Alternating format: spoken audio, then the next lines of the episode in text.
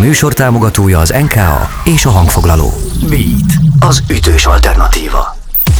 Következik a producer. A műsor, ahol a zene életre kell. A zene életre kell. Beat, az ütős alternatíva. A mikrofonnál Lombos Marci. Annyira sajnálom, hogy nem úgy indítjuk el a felvétel gombot, hát, hogy becsöngetsz, ja. megérkezel, és már veszünk mindent. Bírom ebben a műsorban, hogy, hogy szinte minden mondat nettó. Akkor is, amikor vége van az adásnak, azt is tényleg mindig fel kell venni. Nem vagyok egyedül, mert hát miért lennék, producer az adás címe, és van nekünk ismét egy producerünk, aki nem más, mint Rakoncai Viktor. Szia, üdvözöllek! Azt szoktam mondani, minden adást így kezdek egyébként, hogy a producer a zeneipar generál kivitelezője építőipar most egy divatos szakma. Hogyha neked meg kéne kb. határozni, hogy te a világban így hogyan látod a producert, vagy a zeneiparban, akkor hogyan határoznád meg? Én azt gondolom, hogy a, a zenei producernek alapvetően egy óriá, óriási tapasztalattal kell rendelkeznie.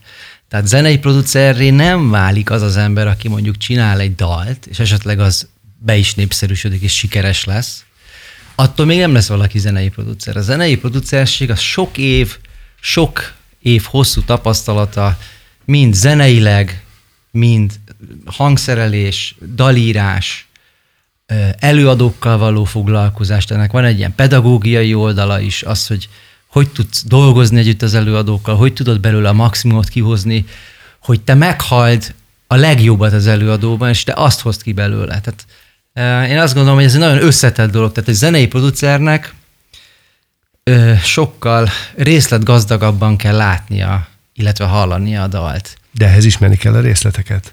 Abszolút. Én dolgoztam a Warnernél a Jós Pistiékkel egy négy évet, ahol ilyen zenei megfejtő voltam ott náluk. Egyébként nagyon-nagyon szerettem ott dolgozni velük. És ott az volt a feladatom, hogy jött valami demo, vagy akár már egy kész anyag, és akkor hozták át a pisték hozzám a szobámba, hogy, hogy tök jó, de valami nem stim, hogy mondjam már meg, hogy micsoda. És akkor pontosan tudtam kamatoztatni azt a tudást, vagy tapasztalatot, hogy az ember hallotta, hogy most az keveréstől nem nincs meg az az érzés, amit keresünk, vagy esetleg nem az a harmónia való, éppen az adott ritmushoz, vagy, vagy ütemhez, vagy éppen a dallamnak nem arra kellene mennie, vagy egyszerűen csak nincs jól énekeltetve az előadó, tehát, vagy rossz a prozódia.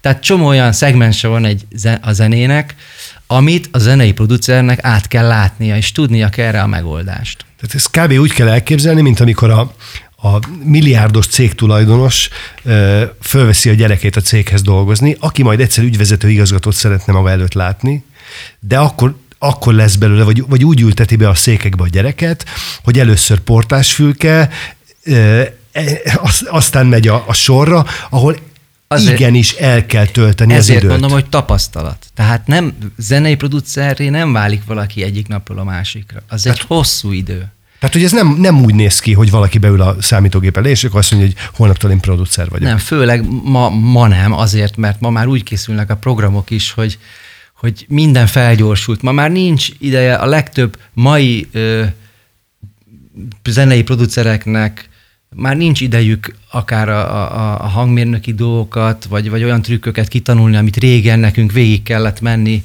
lépcsőről lépcsőre. Ma már beteszel egy plugin, csak azért beszélek most ilyen szakmai dolgokról, mert ugye Persze. most ez ilyen szakmai beszélgetés, tehát ma már úgy van kitál, hogy beraksz egy plugin, megtekered, és akkor az egyszerre kompresszál, EQ, torzít, mindent csinál, és ez csak jobb lesz az ének. De igazából nem is tudod, hogy mi történik, csak megtekered. Ezt nekünk régebben tudni kellett, hogy mi miért csinál, viszont, és külön kellett ezt meg, megoldani.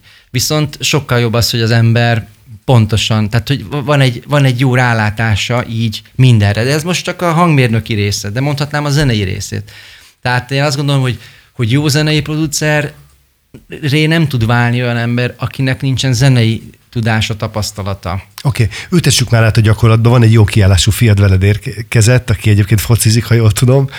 Hogyha ő azt mondja, hogy apa, szeretnék én is zenei producer lenni, mi lenne az első munka, amit adadnál neki, hogy oké, okay, akkor kezd ezzel. És akkor, és akkor menjünk már így lépcsőfokról lépcsőfokra. Nyilván nem mindent szétszedve, mert egy-egy lépcsőfokról szerintem órákat lehetne beszélni. Persze, én azt mondanám, hogy először is kezdjen el hangszeren tanulni. Tehát ez az első. Aha. De ezért mondom, hogy ez egy nagyon összetett dolog. Tehát a, a zenei producerségben ugyanúgy ott van a, a zeneszerzői készség, a hangszerelői készség, ehhez viszont kell a hangszeres tudás. Tehát én viszonylag későn, 13 évesen kezdtem zongorázni tanulni, Esze Jenőnél, akit mai napig nagyon nagyra tartok, és nagyon-nagyon sokat köszönhetek neki. És négy év után, tehát én akkor zongoristának készültem. Négy év után már őt helyettesítettem különböző rendezvényeken. Tehát én végigjártam, játszottam a Meriottól kezdve, a Vigadón át, mint szóló zongorista. Majd oda kerültem a Yamaha céghez, mint eladó. Az úgy történt, hogy most csak azért mesélem, hogy hogy, hogy Persze. ilyen szegmensekből épül fel az ember, hogy egyszer csak zenei producerré válhasson. Amik akkor még nem tudtad, hogy ez az út vége, vagy legalábbis egy fontos állomás az életedben. Sokat lógtam a, a Yamaha hangszerüzletben, ami ott volt az Asztoriánál. A mai napig... Effektív lógtál, tehát le, lejártál azért, hogy Mai napig, uh, ahányszor elmegyek ott, akkor mindig görcsbe rándul a gyomrom jó értelemben, és gombolc lesz a torkomban, mert az volt az első üzlet, ami légkondicionált volt itt Budapesten, és baromi jó érzés volt bemenni nyáron, a nagy melegbe, gyönyörű, és akkor egyébként Európában az egyik legnagyobb hangszerbolt volt, és ott ismerkedtem meg Gyulai Zsoltal, aki azóta is az egyik legjobb barátom, hát ő is a szakmában egy nagyon népszerű és egy nagyon ö, ö, nagy tudással rendelkező emberke. És minden nap bejártam, és ott nyomkodtam a zongorát, játszottam mindegyiken, meg ott ismerkedtem a hangszerekkel, és akkor egyszer csak fölmerült, hogy, hogy üresedés van, és lehetne jönni eladónak. És mondtam, hát én azonnal jövök. Na most ekkor voltam 17 éves. Aha. Tehát én a suli mellett elkezdtem bejárni a Yamaha-ba, mint eladó, és aztán volt egy nagyon nagy döntés, mivel nagyon sokat gyakoroltam, reggeltől estig zongoráztam, és, és tényleg az Esze Jenő olyan szinten támogatott abban, hogy nekem csak gyakorolni kell, és, és ő biztosít mindent, akkor még nyilván nem tudtam, hogy az inkább a, a, a, úgymond a vendéglátó vonalon, viszont annak is nagyon örültem, mert abból is nagyon sok tapasztalatot tudott szerezni az ember. És akkor elkezdtem különböző rendezvényeken őt helyettesíteni, emlékszem, az első ilyen nagyon nagy szabás, az egy nagy operett musical műsor volt, ahol, ahol én olyan ö, zenészekkel játszottam együtt, mint a Jávori Vili, szegény már nincs köztünk, Latman Béla, ö, tehát nagyon sok olyan OSK-s tanárral, akikkel később a kőbányai zenei suliba 19-20 évesen találkoztam, mint tanár. Tehát az ott a vicces, hogy én bejártam te, ugye a kőbányaiba. Diákként, aha. diákként, de én előtte már két éve én, én úgymond hakniztam velük. Uh-huh. Tehát én jártam különböző hol nagy zenekarral, szalonzenekarral, hol csak volt, hogy csak a Jávori Villvel mentünk duóba, uh, és, és aztán oda kerültem a Yamahához, mint eladó, aztán később ott hangszer bemutató ember lettem, tehát hangszer, különböző elektromos zongorákat szólaltattam meg zeneiskolákban, reklámozva azt, hogy egy ilyen elektromos hangszer is tudja has, helyettesíteni az akusztikus hangszert, sőt, csomó előnye van.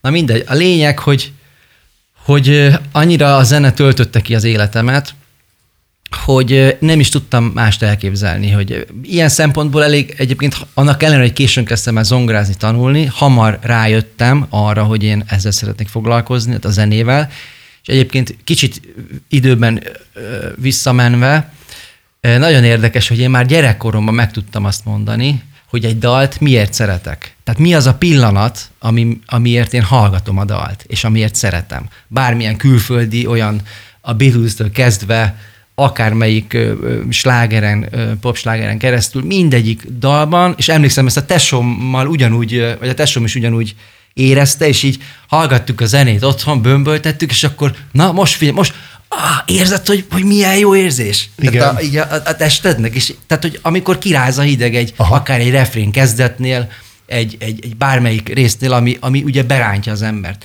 Ma ugyanezeket a pillanatokat keresem én, most a ezt kérdezni. Is. Ugyanez. Oké, okay, hogy... egyébként ezeket a pillanatokat te visszanézted így felnőtt fejjel, vagy, vagy mondom úgy, hogy, hogy amikor már a tudás a kezedben volt? Tehát, hogy, Igen, hogy, hogy gondolom elkezdted volt... nézni, hogy az mitől, vajon az mitől bizsergetett meg annyira? Ö, nyilván akkor az nem volt tudatos, csak így érezted. Most ugyanúgy nem tudatos, hanem egyszerűen az ember, amikor van egy olyan dallam, egy olyan harmónia, ritmus, hogy van egy jó együttállás, akkor jelez a szervezeted. Én ugyanígy dolgozom a mai napig, hogy csak erre hallgatok mivel mindent megtanultam az összhangzattalról, én úgy gondolom, hogy szerintem az egy jó metódus, amikor az ember mindent megtanul a hangszerén, amit csak tud, főleg összhangzattan szempontjából, és utána azt elfelejti. És utána csak arra figyel, Aha. hogy az érzés, amit keres, azt meg tudja találni, mivel tisztában van az összhangzattannal. De, a, de úgy zenét írni, hogy mondjuk azt mondom, hogy mit tök minden, mit tudom én, ötödik fokra, jó, egy ilyen bővített is jó, egy olyan alteráció, stb., és akkor hát ide bármelyik jó. Nem. Mert onnantól kezdve már stílusról beszélünk, és onnantól Igen. kezdve nagyon fontos, hogy én melyik az összhangzattal alapján melyik akkordot választom ki arra az ötödik fokra. Viszont így el is lehet rontani egy dalt, és nem leszel attól menőbb, meg attól kvalifikáltabb, nem fogsz kvalifikáltabb tűnnek tűnni, hogyha te valami olyan akkordot teszel oda, ami viszont stílusilag nem illik abba a világban. Na most ezt kell tudni kiválasztani. Fia, nem nehéz levetközni ezt a tudást? Mert hogy, hogy szerintem ez rengeteg zenésznek a, most mondom így, hogy hibája, de, de ez nem biztos, hogy hiba, hogy, hogy, hogy tényleg ki akarja tenni az asztalra, hogy gyerekek, ez van. Van 6 kiló aranyom, itt a 6 kiló arany, nézzétek meg. Hogy ehelyett azt választani, hogy nézd, nézd csak itt van egy gyűrű, de hogy ez milyen szép. Ha érted, mit akarok? Persze. Na itt jön be az, hogy valakinek legyen ízlése, stílusérzéke, de igazából az ízléssel talán mindent elmondtam, és itt jön be az, hogy, hogy hogy amikor leülsz akár zenélni egy zenekarba, akkor, akkor te ne azt akard megmutatni, hogy te mennyire jó zongorázol, hanem hogy mennyire jól kiegészíted azt a zenekart. Nagy élmény volt nekem, egyébként szintén a Yamaha üzletben ismerkedtem meg Szent Martinnal, és ő volt az első zenekarom, ahova fölkértek. Szintén 17 és fél éves voltam még akkor, és készültem az első próbára, kaptam három dalt, amit meg kellett tanulni, és emlékszem, hogy elég szerencsétlenül sikerült, mert amikor leültem a székre, hogy akkor magam alá húzom, és akkor kezdődött a próba, elvágtam az ujjamat, a széknek a, egy ilyen műanyag szék volt, és ne. konkrétan izomból folyt a vér az ujjamból, és akkor tök béna volt, hogy itt megérkezik egy fiatal gyerek, mert ugye én akkor már hakriztam jobbra-balra, nekem volt már akkor saját keresetem, saját autóm, és ugye azért a zenészek úgy nálam egy tízessel mind idősebbek voltak, vagy 15, és akkor nézték ki ez a kis nyikhaj hülye gyerek, aki idejön, és nyilván én azonnal szerettem volna bizonyítani, hogy nem véletlenül kértek fel. Na most az volt a poén, hogy így a, bekötöztük a kezemet, meg mindent, tehát egy, a mutató ujjamat azt nem is tudtam használni. Lement az első három dal, és akkor mondta a Martin, hogy tök jó minden, de hogy túl sokat játszol, hogy nem kell ennyi minden. Tehát a basszus ne nyomjam, már ott van a bassgitár. Itt most ne játszak ki a ritmikát, mert arra ott van a ritmusgitár. Aha. És ő indította el bennem azt a fajta látásmódot, hogy kicsit odafigyelni a másikra. És ezt olyan szinten, hogy mondjam így, így, tehát olyan szinten megérintett, hogy onnantól kezdve egy ilyen, elindult egy ilyen tisztulás, uh-huh. ami nem csak egy hangszeres zenénél, tehát amikor leülsz zongorázni egy zenekarban, jött létre, vagy, vagy merült fel, hanem onnantól kezdve teljesen másképp hallgattam a zenéket. Figyeltem, hogy ki mit csinál, és hogy mik a funkciók. És ez indította el bennem a hangszerelés iránti vágyat. Fia, akkor gyakorlatilag mentorfüggő is az, hogy az ember egy ilyen irányba tud menni. Tehát, hogyha mondjuk adott esetben bekerültél volna a kőbenyai e, suliban egy olyan csapatba, ahol mindenki virtuóz, és mindenki azt akarja megmutatni, hogy mennyire jó, akkor simán lehet, hogy abba az irányba mész el. Volt egy olyan szerencséd, hogy volt az az X e, mentor körülötted, aki segített abban, hogy, hogy könnyen emészthető, populáris Igen, egyébként szerintem készíts. sok hogy mondjam, tehát nem attól válik valaki jó zenészé, hogy a világon mindent lejátszik. Nyilván megvan az a pillanat, amikor azt kell csinálni, de tudni kell azt, hogy mikor, mit kell. És azért, mert éppen te egy viszonylag egyszerűen lefogsz egy hármas hangzatot, mert egy olyan stílust játszol, az még nem azt jelenti, hogy akkor te nem vagy jó zenész, hanem olyan alázat van benned, és pont stílusérzéked van, és tudod, hogy hova mi kell. Egyébként annó a zenekari gyakorlatokon, a kőbányai suliban én nagyon szerettem hogy például Babos Gyuszinak az óráira járni, és annos, mert ugye ő sincs közöttünk. És emlékszem, hogy neki kifejezetten tetszett az, hogy én nem veszem föl úgymond a versenyt a többiek, és nem állok be a sorba, hogy na most akkor én is ott mindent, amit lehet belejátszani, és, és, és hogy mondjam, széttúrni a zenét, hanem a funkciót kerestem már akkor is. Tehát kaptál megerősítést abszolút, rá, és abszolút. felnőtt fejjel, és mentorként, bár nem tudom, hogy van-e mentoráltad, ezt gondolatod szívesen adod át a a fiatalabbaknak is?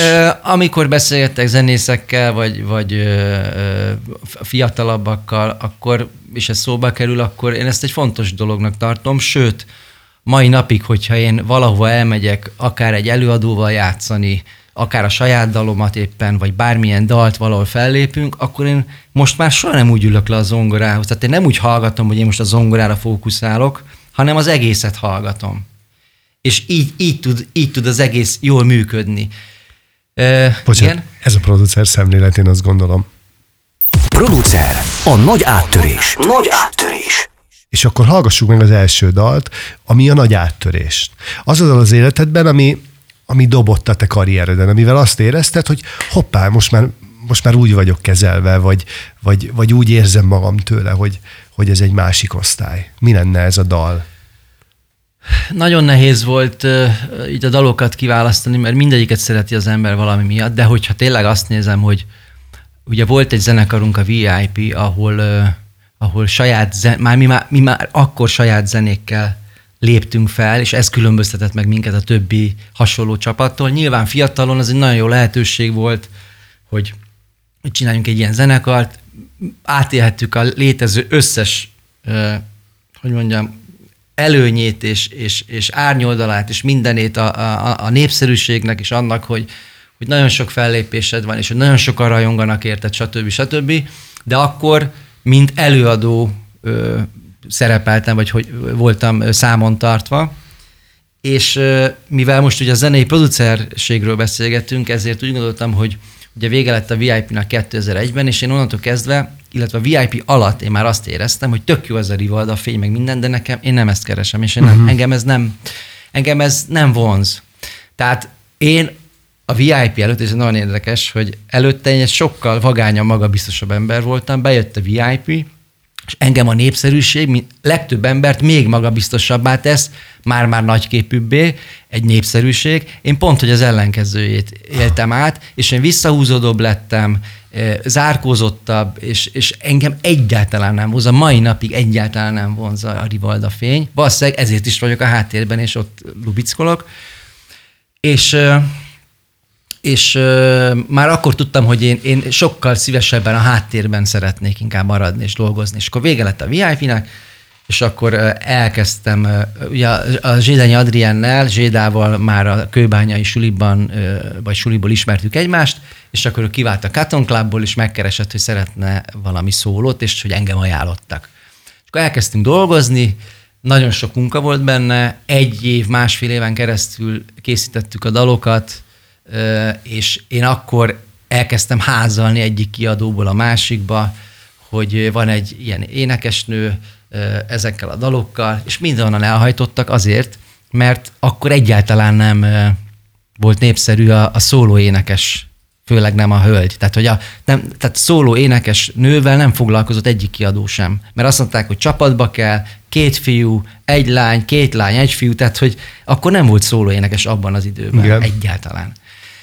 Mi meg nagyon hittünk ebben az anyagban, és, és a negyedik kiadó volt, most nem akarom elmesélni, hogy tényleg hány hónapot szenvedtünk mindegyik kiadónál, és a negyedik kiadó volt a Warner, a Jós Mistiék, és, és ők láttak benne fényt, és akkor ott indult el úgymond a Zsédának a szóló karriere, nekem viszont a zenei produceri karrierem. És hát ezért gondolom azt, hogy, vagy gondoltam, hogy az a neki írt uh, Motel című dal volt egy olyan áttörés, Szabó ami Ági akkor... a szövegét. Szabó Ági írt a szövegét, ami egy váratlan dolog volt. Egyrészt azért, mert szólóénekes akkor még nem nagyon üzemelt, így a palettán. Másrészt zeneileg teljesen, hogy mondjam így, fittyet hányva az akkori trendekre, készítettem valamit, amit éreztem. És annyira emlékszem, hogy amikor elkészült teljesen a dal, mert ugye sokat dolgoztunk rajta nyilván, és az ember azért itt is egy nagyon fontos dolog van, hogy, hogy mindig az első érzésre kell emlékezzél. Uh-huh. Amikor, amikor egyszer csak rátalálsz egy refrére, egy hangzásra, mert amikor, mire elkészülsz egy dal, már annyiszor meg kell hallgatnod, és annyiszor már tényleg a könyöködő jön ki, és már nem nyújtja azt az élményt, amit először Nyilván nem, amikor leütötted az első hangot a zongorán, hanem amikor úgy először érzed, hogy kezd összeállni a refrén, és úgy még friss az élmény. Azt kell megegyezni. Mert, és annak kell hogy mondjam, abba kell hinni végig. Amikor elkészültünk a dallal, emlékszem, hogy megmutattam az Adriennek a végső keverést, és akkor így ült a stúdióban, és emlékszem, hogy így, így fogta így a fejét, így az, az arcát így a kezébe temette, és így mondja, hogy jó ez. És annyira emlékszem, hogy mondtam neki, és fia Adrián. Bocsánat, ez nehogy már most. Nekem is nevet nem kell. Hogy mondom, nehogy már most itt a izet célegyenesbe adjuk fel, és mondjuk azt, hogy de mondom, emlékezz vissza, hogy mennyire szerettük, és akkor elmondtam neki ugyanezeket a fázisokat, és hát hál' Istennek a, minket igazolt ugye az élet, hiszen hiszen egy óriási sláger lett. Azt gondolom, hogy a, a, az Adriennek is a, azt a fajta dívaságát és imidzsét ez a dal indította el. Az én zenei, produceri és zeneszerzői karrieremet is abszolút ez a dal, illetve ez az album. És innentől kezdve mindig csak kapkodtam a fejemet, hogy, hogy most innen, itt, innen kapok egy díjat, de nem is tudtam, hogy kik adják át, és hogy, és hogy milyen díj az, mert ezekkel nem is foglalkoztam. Csak jött egy Artisius díj, jött egy fonogram díj, jött egy Jakab Lira díj, és így nem csak erre a dal, hanem innentől nem is kezdve... Rá, hogy mik vannak még. Innentől kezdve tényleg az ember egy, egy nagyon, hogy mondjam, egyre jobban jött meg az önbizalma, egyre bátrabb volt, és akkor innentől kezdve elkezdtünk jó pár albumon keresztül dolgozni Zsédával. Na hallgassuk meg a dalt.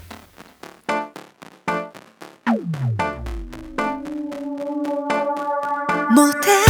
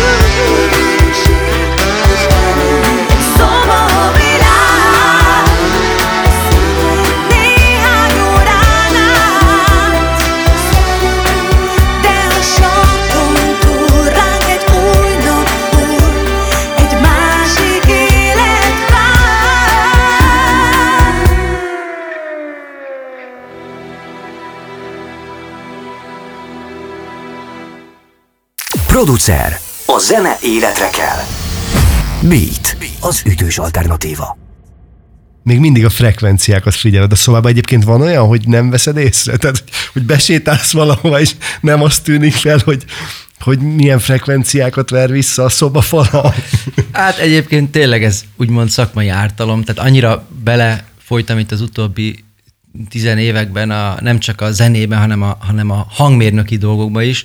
Mert Azt mondom, hogy, hogy a fülem is így eléggé, eh, hogy mondjam, így kinyílt és, és eh, érzékeny lett, és hát ide bejöttem hozzátok, és rögtön mondtam, hogy, vagy megmutattam, melyik az a frekvencia, ami, ami többszöröződik folyamatosan, és amit egyébként, ha most ez egy hangstúdió lenne, olyan értelemben hangstúdió, ahol mondjuk éneket vennénk fel, akkor az zavaró lenne, mert, mert, mert egyszer csak lennének olyan frekvenciák, ahol hirtelen kiúrana a hang sokkal erősebben. Ha már hangmérnökség, és itt ugye volt szó összhangzattalról és zongoráról, azt mondják, vagy legalábbis hallottam már ilyet, hogy egy, egy jó producernek nem kell mindenhez nagyon érteni. Elég, hogyha mindenre rálát.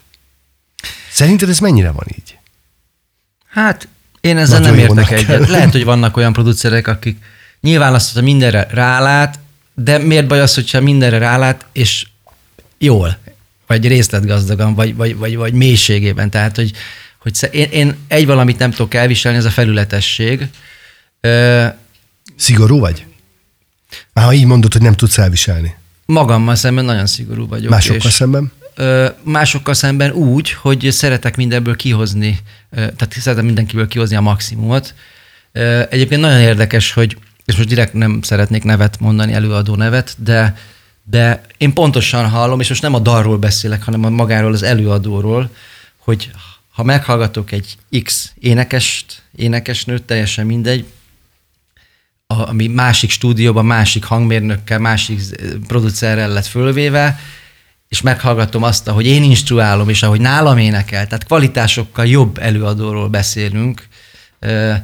Most ez nem nagy képűség, vannak olyan előadók, akik még ha nem is én írom nekik a dalt, nem hajlandok máshol énekelni, csak nálam, és nem azért, mert most olyan jók a felszerelések, nyilván jók, de hogy az instrukciók, az, hogy, az, hogy tehát amikor egy Radics Gigi azt mondja, hogy, hogy ő nálam szeretne elénekelni, egy olyan énekes, akiről még a Quincy Jones is el, vagy akitől a Quincy Jones is el van ájulva, akkor én mondhatnám, hogy én mit akarok ezt hozzátenni, és azt gondolom, hogy a, a, a, a finomság, az érzékenység, az, hogy abból a, kész, abból a gazdag készletből, amivel ő rendelkezik, abból kiválogatni azt, hogy mikor melyik szótagra melyiket használjuk, ahhoz kell egy külső fül, és kell egy olyan érzékenységgel rendelkező zenei producernek ott ülni a másik oldalon, aki ezt segít kiválogatni neki. Érted? Tehát, tehát ez egy, és mondom, szoktam mosolyogni azon, hogy hallok énekesnőt, akivel már dolgoztam, és, és hogy nem azt, nem azt az énekesnőt hallom, akit, akivel, ahogy én dolgozom, meg tud villanni. Nem olyan rég dolgozom a, a ma filmben is olyan filmeken, ami zenés film, és le kell szinkronizálni, tehát a zenéket újra kell felénekeltetni magyarul. És ott is jöttek a, a színészek, énekesek, és utána hallottam őket más filmben énekelni, és akkor megismertem, fú, ez, ez, ez, ez az énekesnő. Hm, én sokkal jobbat kihoztam belőle. Uh-huh. Tehát én azt gondolom, hogy ez viszont egy olyan fajta maximalizmus, ami, ami, és szigor, de magammal szemben. Tehát itt nem arról van szó, hogy bejön az énekes, és akkor retteg.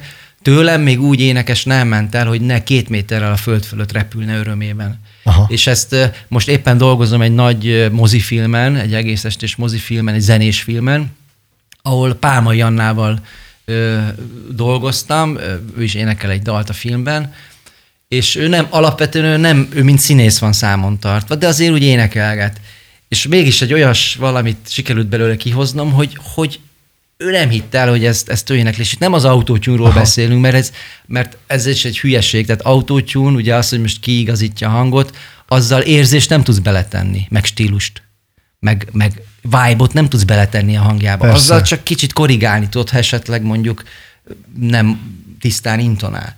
De hogy, de hogy érzést, sőt, mondok még jobbat, én szívesebben dolgozom olyan énekessel, aki mondjuk hamiskás, viszont baromi jó érzés van a hangjában, tehát Aha. jó hallgatni, mert azt, hogyha te összerakod és rendbe rakod, végeredményben egy sokkal nagyobb élmény, Mint hogyha jön egy olyan énekes, aki, aki mondjuk mindent tud az énektechnikáról, és mégsem érzel semmit.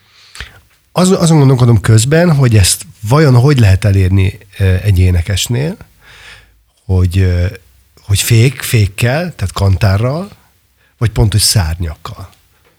Vagy esetleg van a kettőnek egy elegye? Ö, Te nyilv, hogy csinálod? Tehát nem szabad azonnal nekiesni, ha esetleg éppen valami másképp gondolsz. Jó párszor el kell engedni a dalt, hogy bemelegedjen, megnézed, hogy ő mire gondolt, főleg egy olyan dalnál, amit még előtte senki nem énekelt, az még egy profi énekesnek is nehéz, hogy életre keltsen egy olyan dalt, amit, amire nincs minta, tehát nem énekelte előtte senki. És utána szépen belemegyünk külön részenként, és elmondom, hogy én, én hogy gondolom, szerintem így kéne, úgy kéne, és nagyon fontos, hogy amit jól csinál, azt nagyon megdicsér, és azt nagyon felerősítsd benne, és te el tudod dönteni, hogy amit viszont nem csinál jól annyira, meg tudod-e vele csinálni jól, vagy pedig óvatosan eltereled abból az irányból, érted? Úgyhogy észre se vegye, hogy az, hogy az, hogy arról letértünk. Például, nem tudom, van olyan énekes, aki mondjuk tök jól énekel, de mondjuk annyira nem tud díszíteni. Viszont minden áron, tehát az a baj, a legtöbb énekes azt gondolja megint, és most visszakanyarodunk oda, hogy, hogy az ízlés és a, és a visszafogottság, hogy mindenki azt gondolja, hogy ez egy verseny. Tehát, hogy, hogy mint egy magasugrás, hogy min, annál jobb énekes, vagy minél magasabban tudsz énekelni. Ez egy baromság. Tehát, hogy ez, egy, ez a világ legnagyobb, legnagyobb hülyesége. Mert valakinek itt szól jól a hangja, valakinek ott. Valakinek már lent is megvan az az energia, amit a másiknál egy tercel följebb sem találsz meg. Érted? És azért, mert ő egy tercel, vagy egy kvintel feljebb énekli dalt, attól még nem jobb.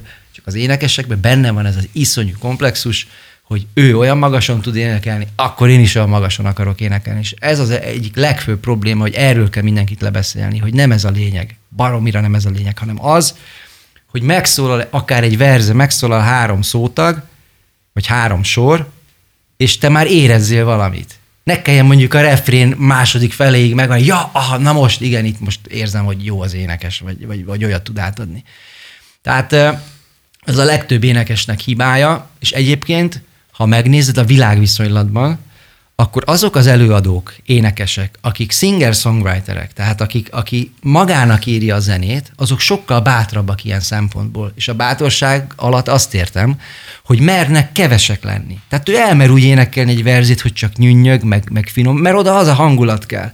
Egy olyan énekesnő, aki úgymond klasszikus énekesnő, és nem a stílusra gondolok, hanem olyan, aki, aki nem ír zenét, hanem csak átadja és előadja, azokban sokkal jobban benne van az a komplexus, hogy hú, én mind, minden dalban meg akarom mutatni, hogy ilyen a padlástól a pincéig mindent el tudok énekelni. Ha. És nincs erre szükség. Van olyan dal, ahol, ahol erre van szükség, van olyan, ahol meg nem, és nem kell ezt minden dalban bebizonyítani és megmutatni. Nagyon nehéz ezt átadni egy énekesnek?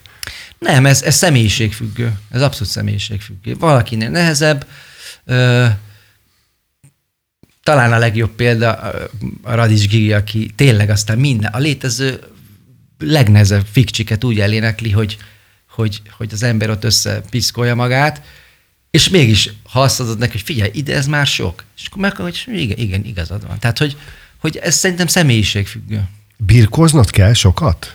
Tehát, hogy van, és a birkózás alatt tényleg birkózást értek. Tehát, hogy oké, okay, van, akinél könnyen átmegy. Nem.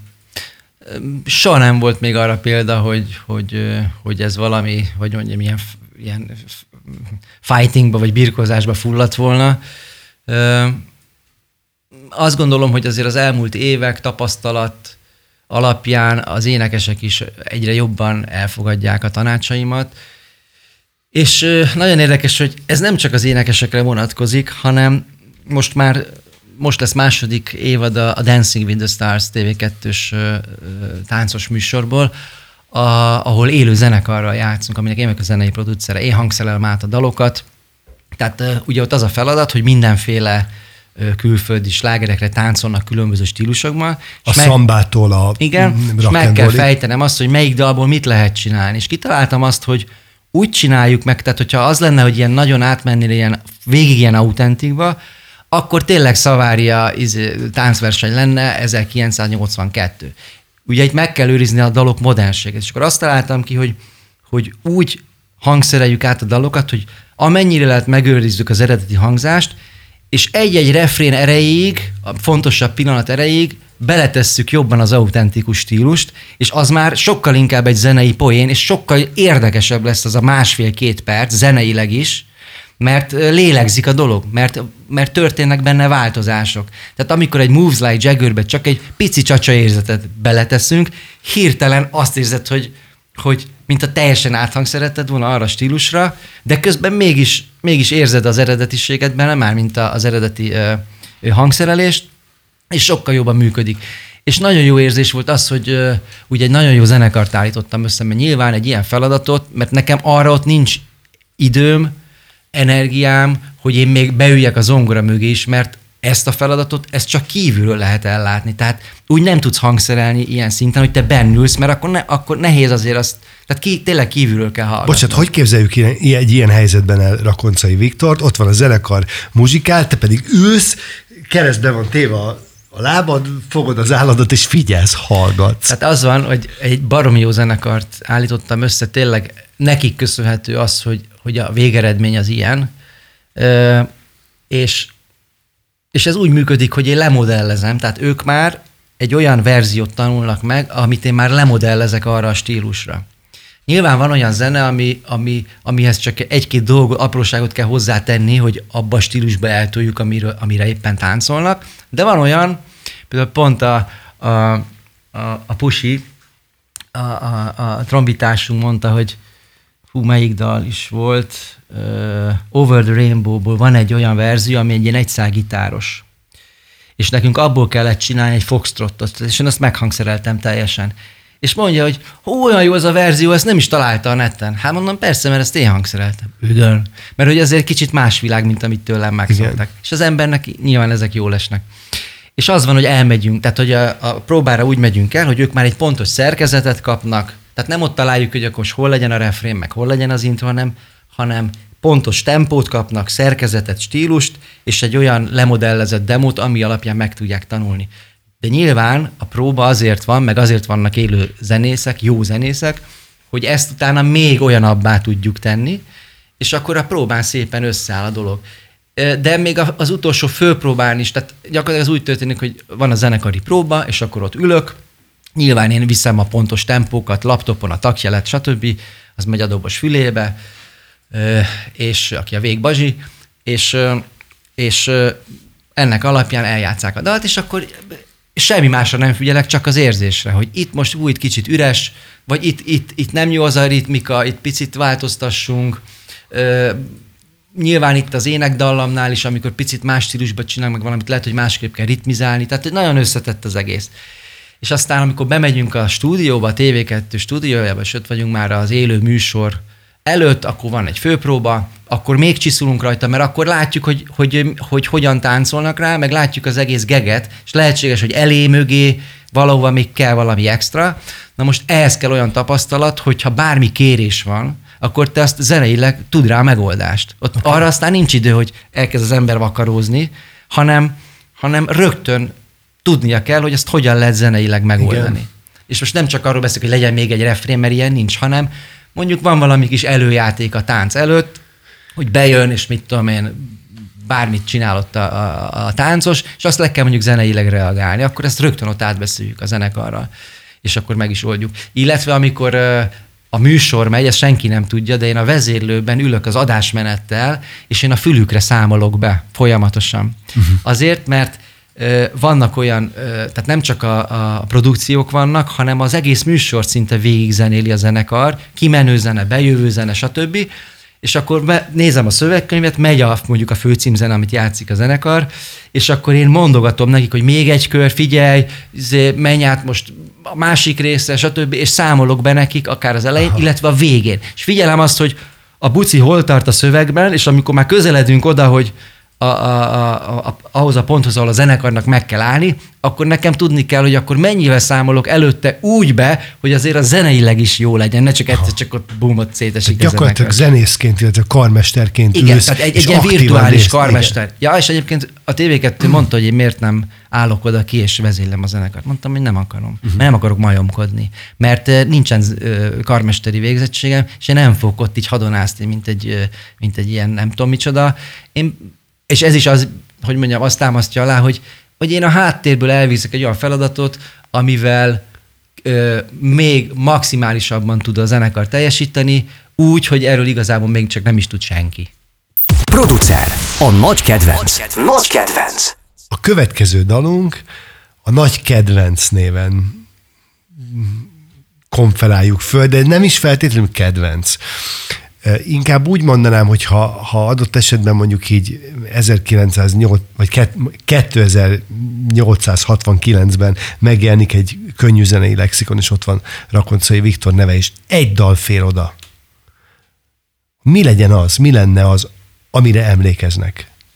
Nehéz feladat, tudom. Ez nagyon nehéz feladat, mert most tényleg így készülve erre a beszélgetésre, picit így sumáztam így az elmúlt 20x évemet, akár dal, akár előadói szempontból, és tényleg ilyen 60-70-80 előadó környékén járok, akikkel együtt dolgoztam, legyen az énekes, színész, musical énekes, és nagyon sok olyan dal van, amit, tehát igazából valami miatt mindegyik valami miatt a szívem csücske, mert csak más, más érzés miatt és más, hogy mondjam, mm, tehát egyszerűen nagyon nehéz úgy választani, hogy, hogy most egyet ki kell emelni. Azért választottam ezt a dalt, amit végül is nagy nehezen sikerült kiválasztanom, mint kedvencet, mert ez engem is meglepett, de nagyon örültem neki, hogy, hogy az évtized slágerévé választották tavaly. Amit annak alapján hoztak meg, hogy végnézték a 2010-től 20-ig, 2020-ig, tehát egy tíz éven át tartó intervallumot megnéztek, hogy mi volt Magyarország legjátszottabb dala.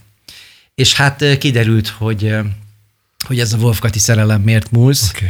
aminek Geszti Péter írta a szövegét, és ott volt egy szerzőtársam, Rácz Gergő, akivel egyébként sok dalt írtunk közösen, és de a, a, magának a dalnak, meg az egész procedúrán ugyanúgy a zenei producere voltam, tehát ez a része, ez, ez magamhoz köthető, és hát azt gondolom, hogy, hogy egyrészt nagyon szeretem azt a dalt, mert nagyon jó volt az az időszak, amikor el, az elkészült, tehát nagyon egy, egy nagyon rövid idő alatt is készült el, szóval ez csak úgy kigurult belőlünk szinte. És azt gondolom, hogy hát a Wolf Katinak ez olyan lesz ez a dal, mint mondjuk a, a, az ilyen régebbi nagy neveknek az egy-egy daluk, amivel 40-50-60 évek. Kicsi igen, gyere velem rózsát. Igen, tehát hogy igen. én azt gondolom, hogy ha valaki megkérdezi, hogy mondjani Wolfgat is lágert, akkor az a szerelem miért musz. A mai napig pedig már eltelt tíz év.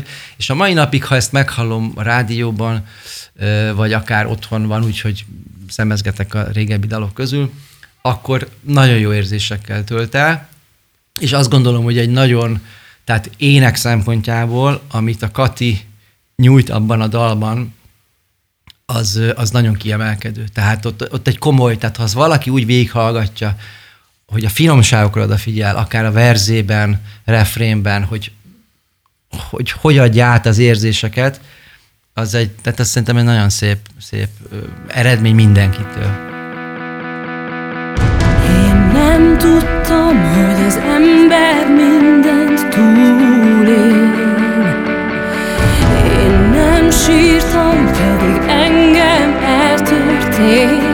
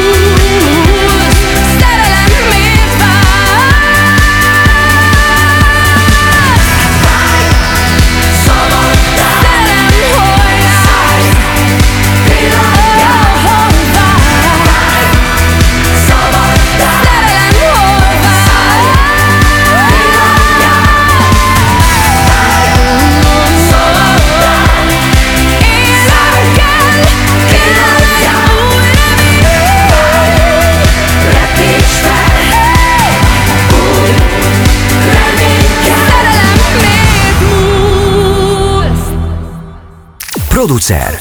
A zene életre kell.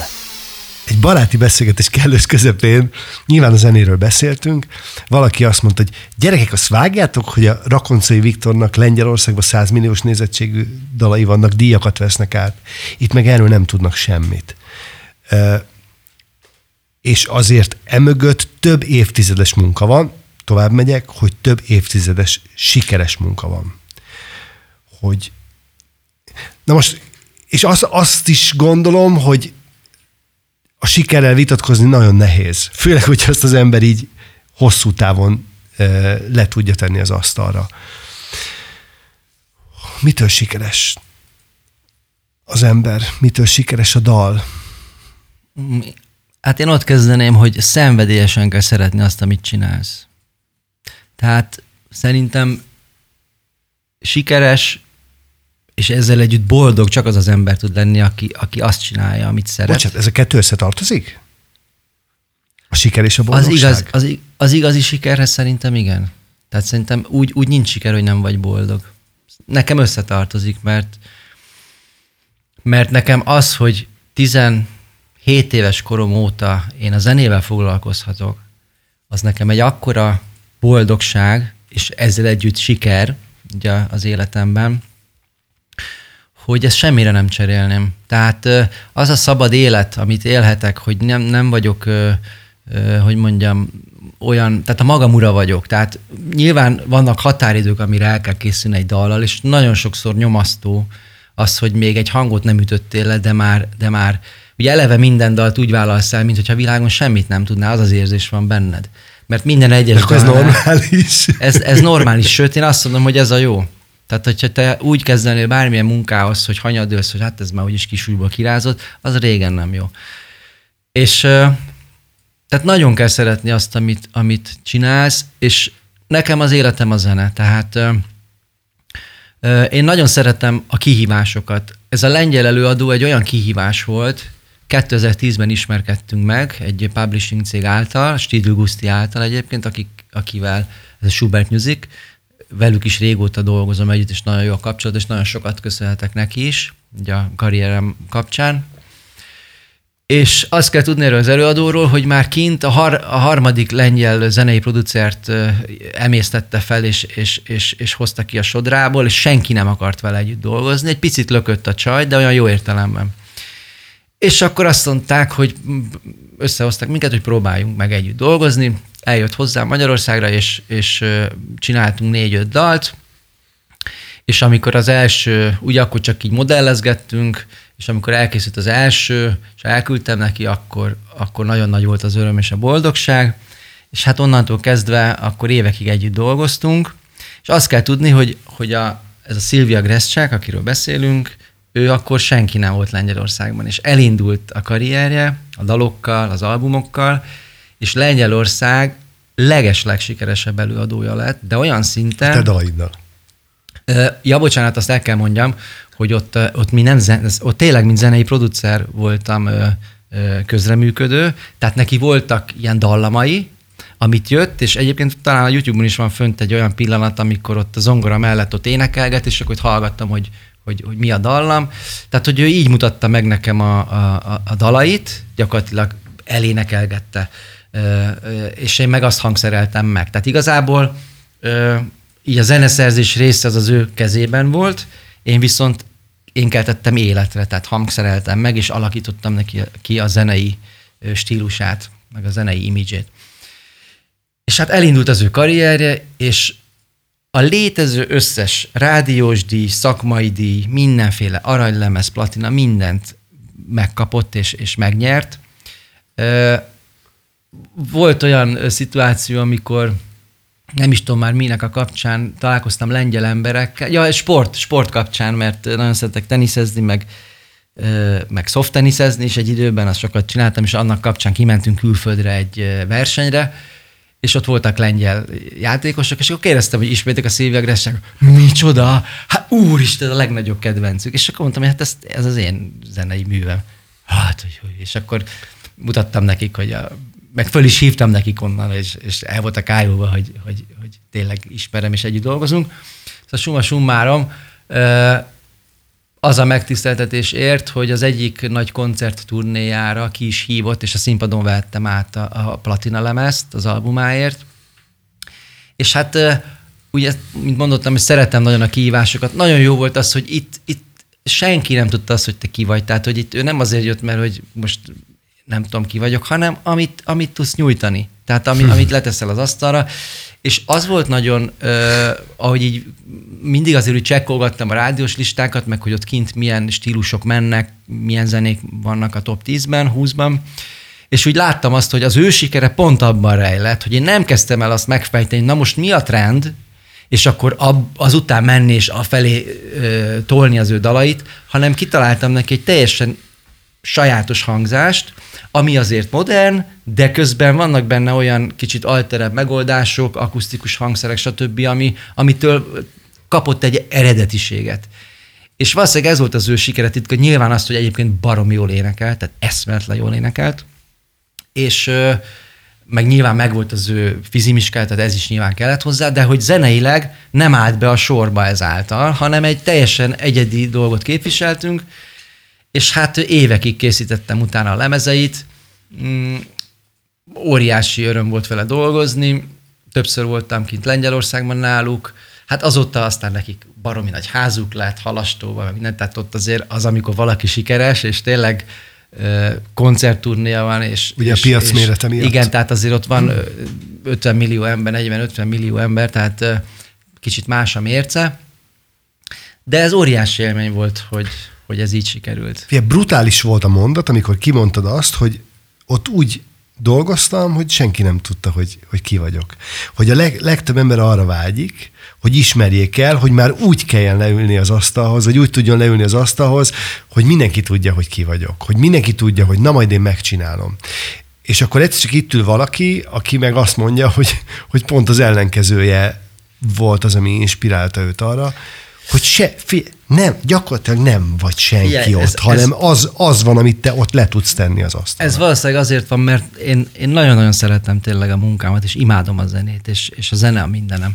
És tudod, amikor az ember elér egy bizonyos sikert, szakmai sikert, és sorra keresik meg az előadók, és, és, és a legtöbb helyen, mert volt azért egy időszak, amikor tényleg a top 10-ben folyamatosan ott voltak a, a, a dalaim, vagy dalaink, és, és tudod, akkor azért az, az emberek azt gondolják, hogy itt valami összeesküvés van a háttérben. Az az összeesküvés, hogy, hogy gyermeki módon és, és naívsággal és szeretettel és, és, és őrültséggel szereted azt, amit, amit csinálsz, és, és, és hiszel benne. És amikor, és tudod, az embernek az néha rosszul esik, hogy, hogy, hogy úgy gondolják, hogy, hogy te most azért kapsz, vagy azért kérnek fel, mert, mert ma ó, van olyan kapcsolatai vannak. Én igazából, amikor annak idején mondjuk a Danubius ment, és folyamatosan játszották a dalomat, azt se tudtam, hogy ki a zenei szerkesztő. Tehát, hogy ez, amikor én kaptam a díjakat, csak ott a helyszínen jöttem rá, hogy ja, hát ez a Wolf Péter, és olyan emberek adták át, olyan ku, ö, kuratórium szavazta meg a, a, a díjakat, vagy a díjamat, amit átvettem, hogy, hogy akkor éreztem a súlyát, hogy úristen, hogy micsoda megtiszteltetés. Tehát, hogy én amúgy is hajlamos vagyok arra, hogy egyáltalán nem foglalkozom a külvilággal, az, hogy most ki merre, hogy főleg ebben a tehát én nagyon be vagyok oltva az egész social média és a minden ellen. Tehát Figyelj, én totálisan el vagyok bújva, és, és nem, ez idegesít. Oké. Okay. Akarom kérdezni, hogy ugye úgy is kezdtem a gondolatot, hogy, hogy gyerekek a Rakoncai Viktornak 100 milliós nézettségei vannak Lengyelországban, és nem tudja senki. És nézem, fölmegyek a netre, és rákeresek, rákeresek Rakoncai Viktor nevére, és fél, nem dob ki semmit. Tehát, hogy tényleg eh, nagy műzikelek, televízióműsorok, filmek, aranylemezek, platinalemezek, külföldi siker, hogy Rakoncai Viktor nevéhez miért nem? Tehát érted, hogy ez miért Tudod, nincs elhatároztam, hogy neki esek a, a Wikipédiának, és legalább ott oda beírom, vagy átírom a dolgokat, mert ott is nem tudom, két mondat van. Elég vicces két mondat. Három. Ugye? Három, igen. Szóval nem tudom, annyira hiszek abban, hogy ha valakinek valamit meg kell kapnia, akkor úgyis megfogja, ha tesz érte, és, és hogyha ha megérdemli. Én egyszer hiszek ebben, és, és a másik része az, hogy a zenei producersen és az a, annak a fajta munkának, amit mondjuk én 2001 óta művelek, hogy a háttérben előadókkal dolgozom, zenét írok, stb. Az nem azon múlik, hogy, hogy aztán később lesz másik felkérésed, hogy most a nagy közönség tudj, tudjon róla. Tehát nem ezen múlik, hanem azon, hogy a szakma beliek, nyilván aki érdekelt ebben, az megnézi, hogy ki a készítő, ki a zeneszerző, stb., és akkor ő fog megkeresni egy következő munka miatt. És ez működik is, tehát, hogy az a vicces, hogy, hogy az embereknek a 99%-a nem tudja, hogy, hogy egy nincs semmi másom, egy szerelemmért múlsz, egy motel, egy mint halálig mellettem, és még sorolhatnám, egy őriz az álmod, ugye vastag tesók, volt nálam most egy musical énekes kislány, aki mondta, hogy neki az államutazó a kedvenc musicalje. De úgy, amiatt jött, hogy fölkértem egy film zenei dalhoz, hogy, hogy énekeljen. És mondtam, hát ezt én írtam. Tényleg, és elkezdte sorolni a dalokat. Tehát, hogy, hogy olyan szinten nem tudják. Uh, nyilván az emberben benne van az, hogy ha most én brandet akarnék építeni, és akkor most akkor mindent megmutatni, hogy akkor mennyi mindent csináltam, hogy mondjam, annyi energiát elvesz, hogy inkább írok egy dalt. Tehát én annyira szerettem a zenét, hogy nem foglalkozom ezzel a részével. És hiszek abban, hogy szoktam gondolkodni, hogy azért lassan 25 éve ezzel foglalkozom, illetve hogyha úgy vesszük, hogy 17 éves korom óta élek a zenéből, akkor, akkor már még több. E, és Nem akarod mondani a számot. Igen. És hogy felszoktam itt tenni a kérdés, hogy hogy csak nem szerencsém múlik ez, hogy, tehát, hogy csak tényleg van valami, hogyha már ennyi éve ezt csinálhatom. És én azt gondolom, hogy a kétel, az örök kétel és az örök bizonytalanság, az nagyon kell. Én azt gondolom, hogy egy, egy, egy, egy igazi alkotó, művész ember, az tele van kételjekkel, és tele van bizonytalansággal, és addig jó, amíg minden egyes felkérésnél azt érzed, hogy te a világon semmit nem tudsz. Producer, a nagy meglepetés. Nagy meglepetés. Elértünk az utolsó dalunkhoz ami most így nagyon profánul úgy hangzik, hogy a nagy truváj dala. Valami olyan nóta, amiben a megoldás az vagy nagyon kézenfekvő, vagy nagyon nem, de hogy abszolút nem egy általános. Tehát van valami ötlet benne, ami úgy az égatta ötlet, és nem pedig a számítógépen vagy a billentyűkön lévő dolog. Őszintén szóval nem feltétlenül ennyire e, ilyen szempontok alapján választottam ezt ki, hanem pusztán csak azért, mert elkezdtem dolgozni egy norvég sráccal, rohadt jó hangja van, és elkezdtünk dalokat írni, e, illetve a, a dalokat, azokat én írom, és szöveget ír rá, tehát ő a szövegíró és az énekes egyben. És és csak mint érdekesség, hogy abban a pillanatban, hogy, hogy egy olyan hangú, angolul éneklő ember énekli a dalodat, hirtelen az egésznek a, hogy mondjam, a, a kisugárzása, attitűdje megváltozik. Tehát abban a pillanatban azt érzed, hogy, hogy akár ez most szólhatna bármelyik MTV-n, vagy, vagy bármelyik külföldi csatornán, vagy lehet legalábbis bízom benne, hogy ezt fogod érezni. Szóval elkezdtünk dolgozni, és itt is az volt a cél, hogy egyszerűen am, am, ami jön, tehát hogy am, amit úgy jónak érzünk. Nyilván az a fajta slágeresség, meg, meg, meg hogy mondjam, vonalvezetése a dalnak, az, azt most már nem tudom úgy levetkőzni. Én azt gondolom, hogy akkor válik valaki zenei producerré, hogyha hallasz valamit, és tehát én meg tudom mondani, van egy-két zenei producer Magyarországon, és én meg tudom, első alásra megmondom, hogy, hogy ezt kicsinálta de nincs belőle sok, tehát mondjuk ilyenből van három, mondjuk. Hogy van egy saját világ, egy Igen, saját hogy van egy saját, tehát akármilyen műfajhoz nyúlsz, akármilyen típusú zenét készítesz, azért mindig ott van a lenyomatod. És még egy érdekesség, hogy most nagyon ö, ráfeküdtem a filmzenékre, most két nagy filmet is készítek zeneileg, és baromira élvezem, mert azért az, az ember, ahogy telik az idő, az inger küszöb egyre jobban tolódik ki.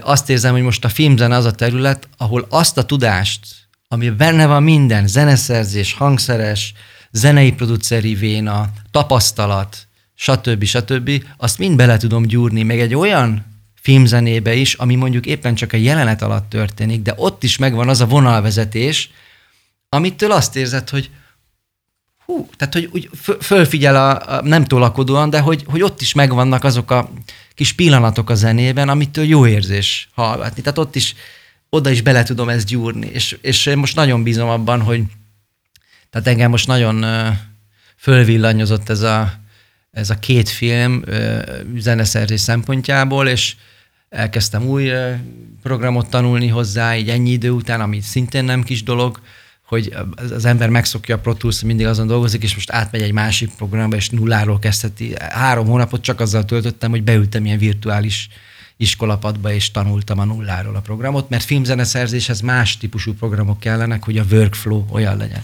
Na mindegy, nem akarok eltérni. Tehát, hogy a, visszatérve, hogy azért választottam ezt a dalt, mert, mert lehetséges, hogy valaki hallgatja, nem is gondolná, hogy ez magyar embernek a kezéből kerül ki egy ilyen típusú dal. Woke up to a text from a distant sky, dancing in the sunset, all on fire. A moonlight ritual made for past night sexuals, dancing in the dusk of dawn. Tell me there's a secret far from shore. Tell me there's a line that's unexplored.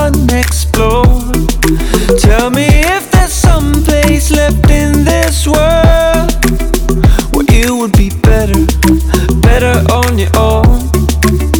You would do better. Mm, you would do better. Oh, you would do better. Oh, you would do better, better on your own. Fell asleep, no sound. Dreamt of running wild. Dreamt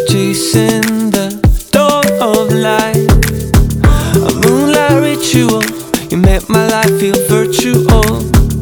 Dance in the dusk of dawn. Tell me what you need, girl. I'm on fire.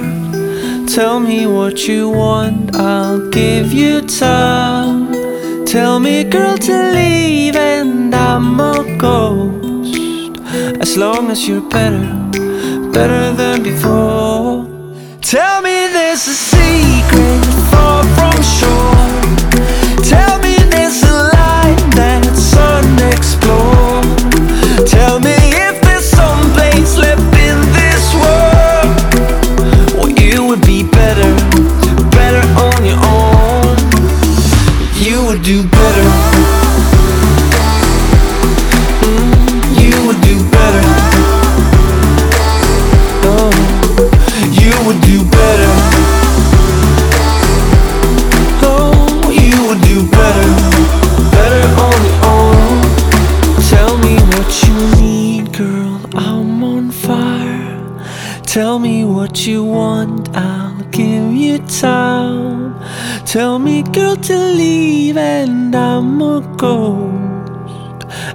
As you're better, better than before.